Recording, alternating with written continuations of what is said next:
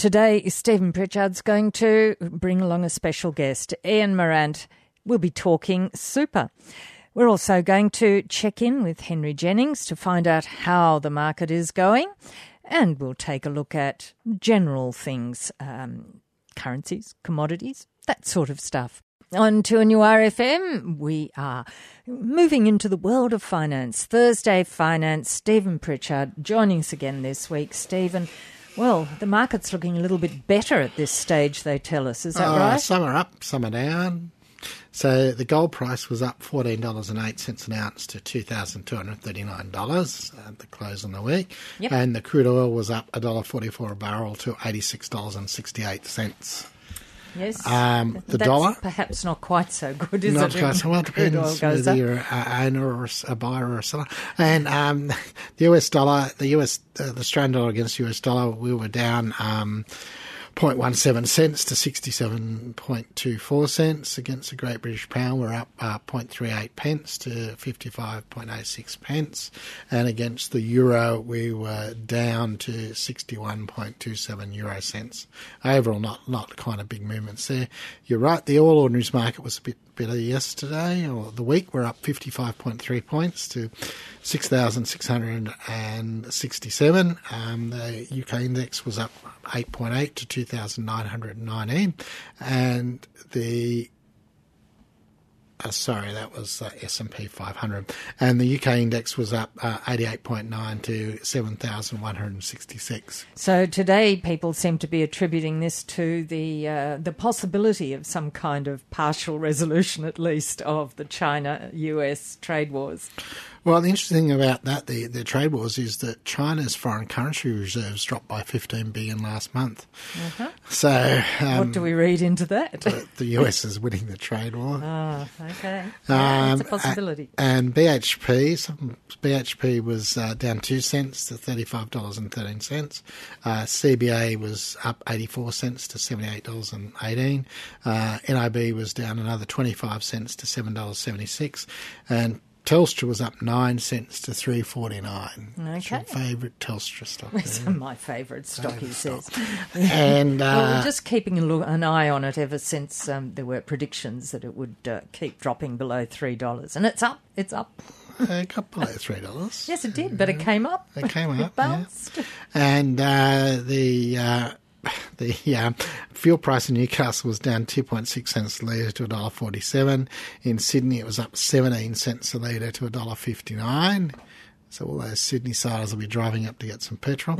and uh, the diesel price in Newcastle was $1.50.9, which is up a cent, and in Sydney $1.47.7, up 1.3 cents. Thursday Finance, and it is that time, Stephen Pritchard, when we take a look at the market generally and find out what's happening with Henry Jennings from Markets Today. Uh, Henry. Afternoon, Stephen. How are you? I'm good. I'm good. That's right. good. Excellent. And uh, the the managing director Incitec Pivot's a bit upset. She's uh, about the gas price and says it's going to destroy the manufacturing industry.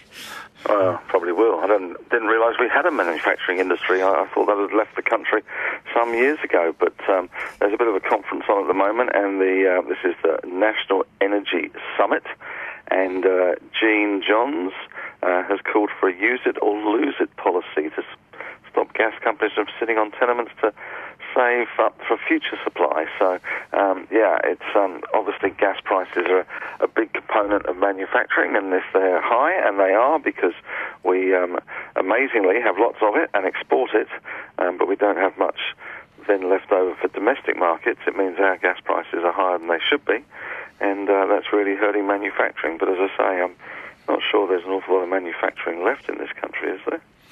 Yes, well, fertiliser manufacturing uses a lot of gas. It does, doesn't it? There, there, was a report out this week that we are um, a rich, dumb, and getting dumber country.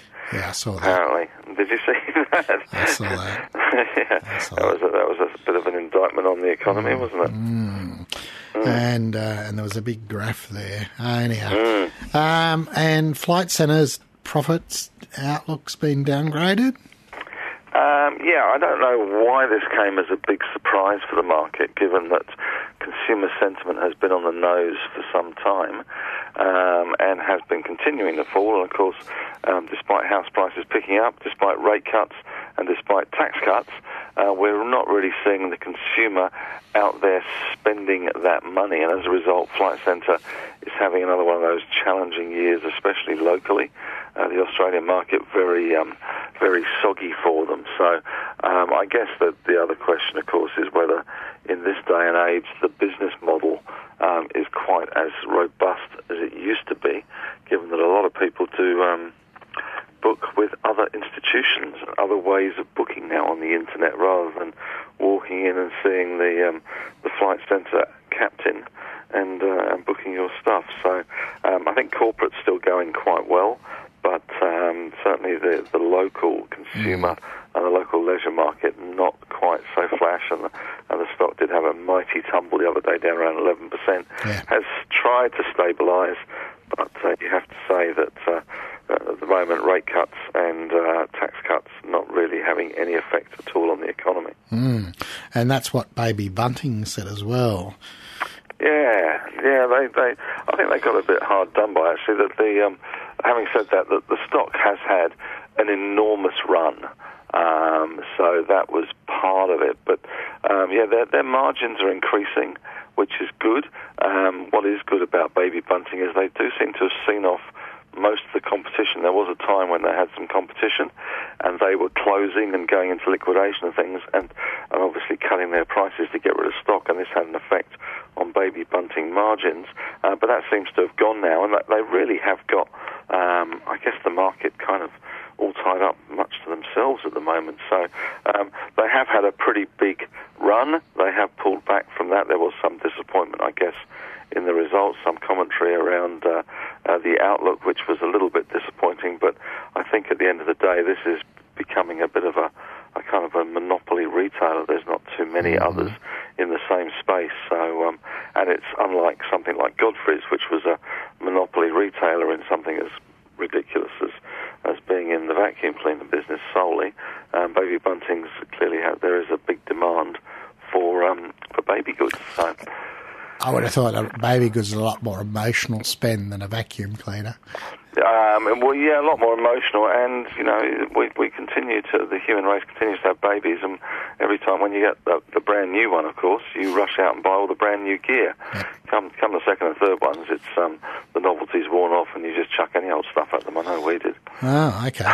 okay.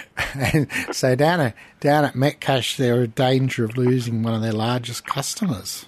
Uh, yeah, 7-Eleven, which is one of their biggest customers. Metcash, of course, is a, a grocery wholesale and dis- distributor. Um, but they're putting one of their um, supply contracts up for tender, um, and it's trying to um, change its supply chain to boost the fresh food uh, that 7-Eleven gets. So um, um, Metcash apparently is not currently, nor will it be, the supplier of fresh items to 7-Eleven. So um, it's worth about $350 million in annual sales, the Metcash contract with 7-Eleven. So it's um, not small potatoes, um, but um, you pardon the pun. And um, but certainly, there, you know, Metcash has got some uh, some issues and does tend to get lost a little bit in the whole Coles, mm. Woolies, um, know, whether you prefer one or the other, Metcash doesn't really seem to get much of a look in. Nah. Although, if you go out into the country, the super IGA stores are quite good. Yeah, they are, aren't they? They're yeah, excellent. there's actually one down in Bawley Point where we go to sometime, and the meat there is yep. unbelievable. Yeah, and the delicatessen. And, and it's really reasonable. It's, it's, yeah. it's fantastic meat. So shout out to Bawley Super IGA. Well done. Okay. And C- Sealink's going to buy a bus operator? Yeah, Sealink's getting bigger and bigger. Um, certainly, they're, they're looking to diversify out of their their current kind of income stream, which of course is um, ferries and uh, Captain Cook and all that sort of stuff on Sydney Harbour. Uh, and they're buying a bus company. The market really liked this deal, um, and um, they raised some money. It's it's not a small deal. Um, I think it's around 650 odd million bucks. So it's um, it's quite a big deal. But the stock price jumped from uh, three dollars sixty to four dollars seventy. So the market clearly likes this strategy of uh, diversifying away from the, their core business um, and um, responded accordingly. So yeah, good news for Sealink at the moment. and uh, Australian Foundation Investment Company, which is the ultimate establishment investor, I assume. Uh, I'd say, yeah, they've decided to part company with AMP. And you can't blame them, can you? No, um, let's face it, AMP has been in the doghouse for some time, um, and it looks unlikely that they're getting out of the doghouse. They're back at one, or they're back at all-time lows, really, dollar sixty, um, and really no sign of any kind of um, pickup there in the business. Of course, many risks abound, and we've seen in the last few weeks uh, a couple of our banks have come out with um, reassessments of remediation costs. NAB uh, up theirs to another 1.2 billion, and ANZ came out the other day with another 600 million bucks odd of uh, remediation and IT write-off costs. So this is an expensive business to uh, to stuff up. If you get it wrong, and the AMP is the big daddy of getting it wrong in wealth management and financial planning, then uh, the costs can really wear you down. It's a bit like um, you know, a bit like water torture, that slow drip, uh, that uncertainty. We've seen it in the UK with Clydesdale Bank, which was involved in a um, an insurance um, issue where they'd uh, mm-hmm. Sold some insurance to people, and uh, really and truly, they, that was all a bit of a con. And uh, they have had that drip feed of bad news and costs and um, having to uh, compensate people for a long, long time. That that's now over effectively for them because they, the government drew a line under the when you could claim. But I think you know we're going to continue to see this in our financial sector. The fallout from the Royal Commission is not going to be solved in a day, a week, or a month. This is this is fundamentally going to change the playing field and will continue to reverberate around. I suspect for um, for some years to come, especially with AMP. Okay, thanks for that, Henry. We'll talk to you next week. That's a way to finish, isn't it? So jolly. It'll be well. We'll be having the jolly man will be coming around soon. I mean, Jane's got a red top on here. She yes. just needs the white um, fluffy stuff Furry around it. Yes, it's yes. scary how quickly this year has gone. I mean, before mm. you know it, it's Melbourne Cup, and then basically it's Christmas. Yeah, someone told me it was 77 days a couple of days ago, so we must be down to 75 now. yeah, um, and such a lot to look forward to as well with um, Brexit at the end of this month, the Federal Reserve, and trade talks on again, off again, whether Trump's going to uh, order pizza for dinner. It's, it's certainly all happening over in the in the globe. Lots of risks out there, so it's going to be an interesting end to the year, I think. Stephen. Perhaps he could ring Domino's in Sydney and see if they'd deliver. Um, they probably would, um, but uh, yeah, there's been stories out this morning that. Uh, uh, that China's actually going to leave the talks early. They're only going to stay for a day, and then the Donster said, "No, don't be silly. I've ordered pizza. Come on, guys, stay." Um, and I've got the chocolate fudge brownies for dessert too.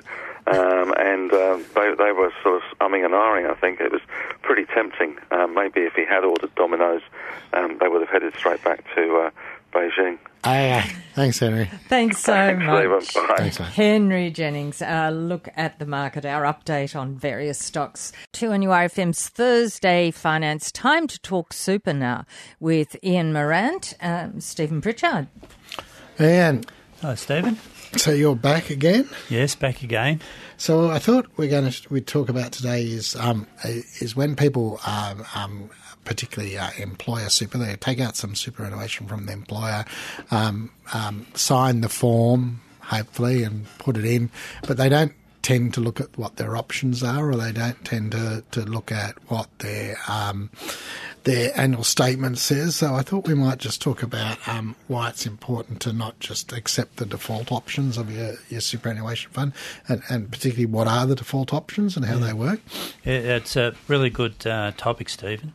Uh, because when, particularly with the MySuper uh, superannuation products that are set up, the trustees of the product have to make assumptions about um, what factors that they will provide or features they'll provide in the super. And it's a bit like going into a shop and assuming that uh, you're going to be able to buy clothing one size fits all. And it, you may be lucky, it may fit, and may serve your purpose, but chances are it's not going to suit everyone.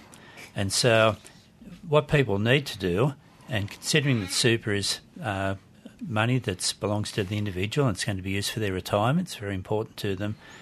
It's a good idea to have a look at the default options and see does that each of those features suit your own individual needs. And what I've done is just using uh, one of the uh, friendly calculators on the ASIC Smart Money uh, website, for instance, just looking at, for instance, in the different investment options, because with a MySuper product, the default will generally be a balanced option. Uh, and typically around that 70 30 asset mix 70% growth, 30% defensive.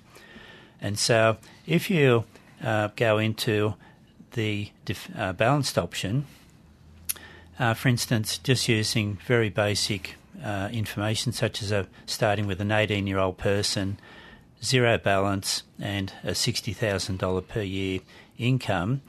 Uh, at age 67, they would have about 314,000 uh, balance in their super just by doing nothing, just with that same. This is just to select it is let the trustee select the default option. Correct. Yes. Yeah. So, if you compare the outcome though from using a high growth option, which is uh, say 100% invested in shares, for instance, the outcome would be $347,000. So there's quite a difference there between uh, those two investment options, uh, $33,000 is the difference over that lifespan. And that doesn't involve the person or the individual member doing anything at all except picking a different investment option. They haven't had to commit any further money themselves. It's just the impact of that investment option over that period of time. So that's about 10% difference. So that those numbers you've done are based on um, historical returns. So there's there's yes. kind of no guarantee that. Correct. Yes, and they're very they're very conservative though. The uh, annual return that ASIC have in there for the high growth option is 5.3% per annum longer term. So it's a very conservative okay. option. So uh, they're certainly not exaggerating the impact of uh, the different options. And if you go the other way with a conservative option, which would probably be uh, 30% growth, 70% defensive, uh, the outcome is about uh, 254,000, which is about $60,000 less than the balanced option. So it shows you the importance of simply looking at the investment option, Uh, the options that are available to you, and all the funds have a range of options, so it's quite easy to pick and get information on them. But just simply accepting the default option that has been chosen, you can be doing yourself a lot of detriment. So I suppose when you are working, you probably don't need a lot of grow, a lot of uh, income from. Well, you don't because you can't touch Correct. your super while you're working, can you? That's right. So growth is not a bad option to go for. Uh, well, without giving any advice, generally yeah. the younger a person is, the more uh, they can gain from a higher growth option because they have time on their side. They can outride the volatility that might occur and so the younger you are, time's on your side, uh, and it doesn't matter if the market's going up or down on a yearly basis. It's that longer term return that you're going to benefit from. Yeah, and a number of the uh, the product disclosure statements that I've seen for super funds have um, a suggested time horizon for, for each investment option. Correct. Yes. Yeah. So if you if you if you if you're looking to retire in five years, you they'll, they'll suggest that, that, that there's a an option that's more suitable than than than a um, someone who's looking to retire in forty years. So you need to have a look at the the product disclosure statement that Correct, yes. comes out. Yeah. yeah. 2NURFM's Thursday Finance, taking a look at superannuation, super matters with Ian Morant, and of course with Stephen Pritchard. So, apart from the the investment um, default option, what what other default options do the uh, trustees usually decide on? Uh, the the next main one, uh, Stephen, is in regard to the insurance that's offered uh, to members. Uh, generally, two types of insurance, or the main two types are life or death cover, and the second being the total and permanent disability cover. There's a third type, which is the income protection cover, but we won't uh, look at that because that's a very complicated area and uh, very specialised. So, basically, looking at the principles for the life and death cover, uh, had a look at a, say, for instance, a sample of three different funds and the insurance cover provided by those funds varies greatly. For instance, for a 15 year old in one fund, the death cover automatically was 31,250. another fund eight thousand six hundred, and another fund fifty thousand dollars. So, uh, and of course, as you uh, get older, uh, the pre- the amount of automatic cover increases and starts to decrease again around about the age of uh, 45, 50. But what that means is that because the insurance cover is a very individual uh, matter, you need to have a look and see what cover you need for your circumstances, particularly it's going to be different for someone who has dependents, for instance, and someone that doesn't have dependents. And of course, those factors aren't taken into account in the default insurance that's provided by the fund or the trustees. So, if we looked at, say, for example, someone who's um, 35 and and got a couple of children and they probably and a, a, mortgage and so they, they wanted to make sure that the mortgage was paid off so the mortgage is probably say I don't know 600 will be conservative yep um, what what type of default insurance the, the fund's offering for say a 35 year old who needs 600 what what would they get if they didn't do anything well for instance one of these funds for someone 45 uh, the default cover was 368,000 yep. Uh, but for another fund it's 110,000 yeah so there's that massive difference and uh, it's uh, putting a lot of risk in your financial situation if you just assume that the default cover is going to meet your needs. And as you've just indicated, Stephen, someone who might have a couple of children, uh, a mortgage, etc., uh, totally different situation than someone who's a single person, uh, maybe you know still living at home with their parents, doesn't have a great deal of debt, uh, totally different situation than someone who has a mortgage, mortgage etc. Right. So, so, so this hypothetical person needs six hundred, um, but what about someone who who, who um, doesn't need any insurance at all for whatever? Can they reduce the default down to zero? You, you can. You can opt out of the the, the cover. Uh, it's a big decision to make, though, to think that you don't need any cover at all. Um, even from a, the death benefit point of view, there's going to be funeral expenses. So, unfortunately, if something does happen to you, so I'm talking about someone who won the 50 million in the lotto the other week. Okay. But, but yeah, so, so yes, yeah. you've got the option of cutting it back to zero. Uh, you've also got the option of increasing the cover. So, if you have a look at the default cover that's offered with your fund, uh, do an assessment of your needs uh, you can apply for additional cover with the fund, and the premiums on those can work out to be reasonably effective or cost effective. Uh, so it's uh, not a bad way of trying to get the cover that you need. Generally, the cheapest way to get uh, life insurance is through your superannuation fund. Yeah, it is. Yes, generally. Yeah. yeah.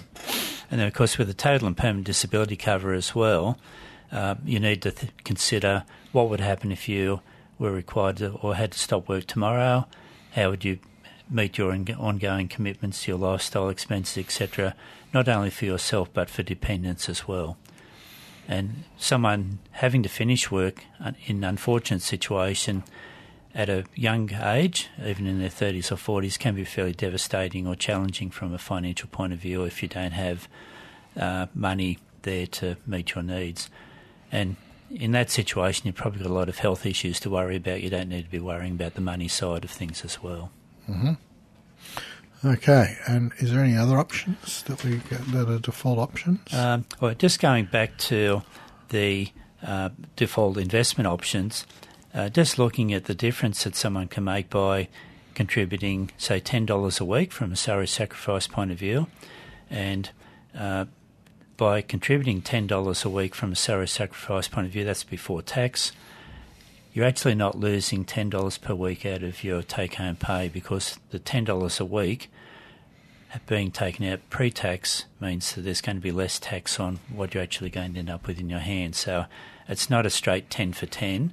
Uh, you pay out 10, but you actually um, um, got more in your your hand. Yeah, so if you're on that thirty percent tax bracket, the really yep. cost to you is really only seven dollars. Yes, yeah, yep. yep. So, for instance, looking at the um, balanced option, if someone contributed the ten dollars a week using those same assumptions that we we started with before, an eighteen year old person, sixty thousand dollars per year. By age sixty, they'd have an extra twenty three and a half thousand dollars in their super. Now, twenty three and a half thousand mightn't sound like a lot, but it's the $10 a week hasn't taken a, a lot of uh, imposition or may not have, and 23000 can make a, a difference for you at retirement. It can buy a car, for example. Exactly, yes. Yeah. And these are in today's dollars, so the, at age 67, the 23,000 might be, the numbers might be a bit, a lot bigger, uh, but the purchasing power should be about the, the same as that. And looking, for instance, at uh, $20 a week salary sacrifice in that same balanced option, extra just over 47,000. So uh, making those small adjustments and looking at those small strategies early on can make a big difference at retirement. And, the, the, comment you made there, it's important that if you're going to put in this extra amount a week, you, you need to kind of increase it each year to keep up with uh, inflation. So you, are putting in ten dollars a week this year, you might want to put in ten fifty. That's right. Ten yeah. next year yeah. and eleven dollars a year after. Yeah. Yep. Good, good, good time to review that every time you get a pay increase. So should that be in line with the CPI, the Consumer Price Index? as a general guide, well, we, well, which index are you going to use? The CPI index, the average weekly ordinary overtime ordinary earnings, index. Well, you tell me. Uh, well, or know. are they about the same? No, no. There's, there's, and what's the third one? There's a third one that's used for pensions. Probably the average weekly ordinary times earnings index will probably give you a better result because wages generally go up faster than inflation. Ah, uh, do they? Well, mm-hmm. I suppose they need to to keep keep uh, in line with rising well, prices, rising standards of living. Yeah. Mm. Well, and that's our, our look at super for today, your default option, and whether that's a good thing or not, and how you can actually make sure it works for you. Thank you very much, Ian Moran. Yeah, please, Jane. And uh, thank you to Stephen Pritchard as well. Thanks for listening to this podcast from 2NURFM at the University of Newcastle. Topics range from gardening to health, well-being, pet care, finance, business and travel. You'll find them all at 2NURFM.com.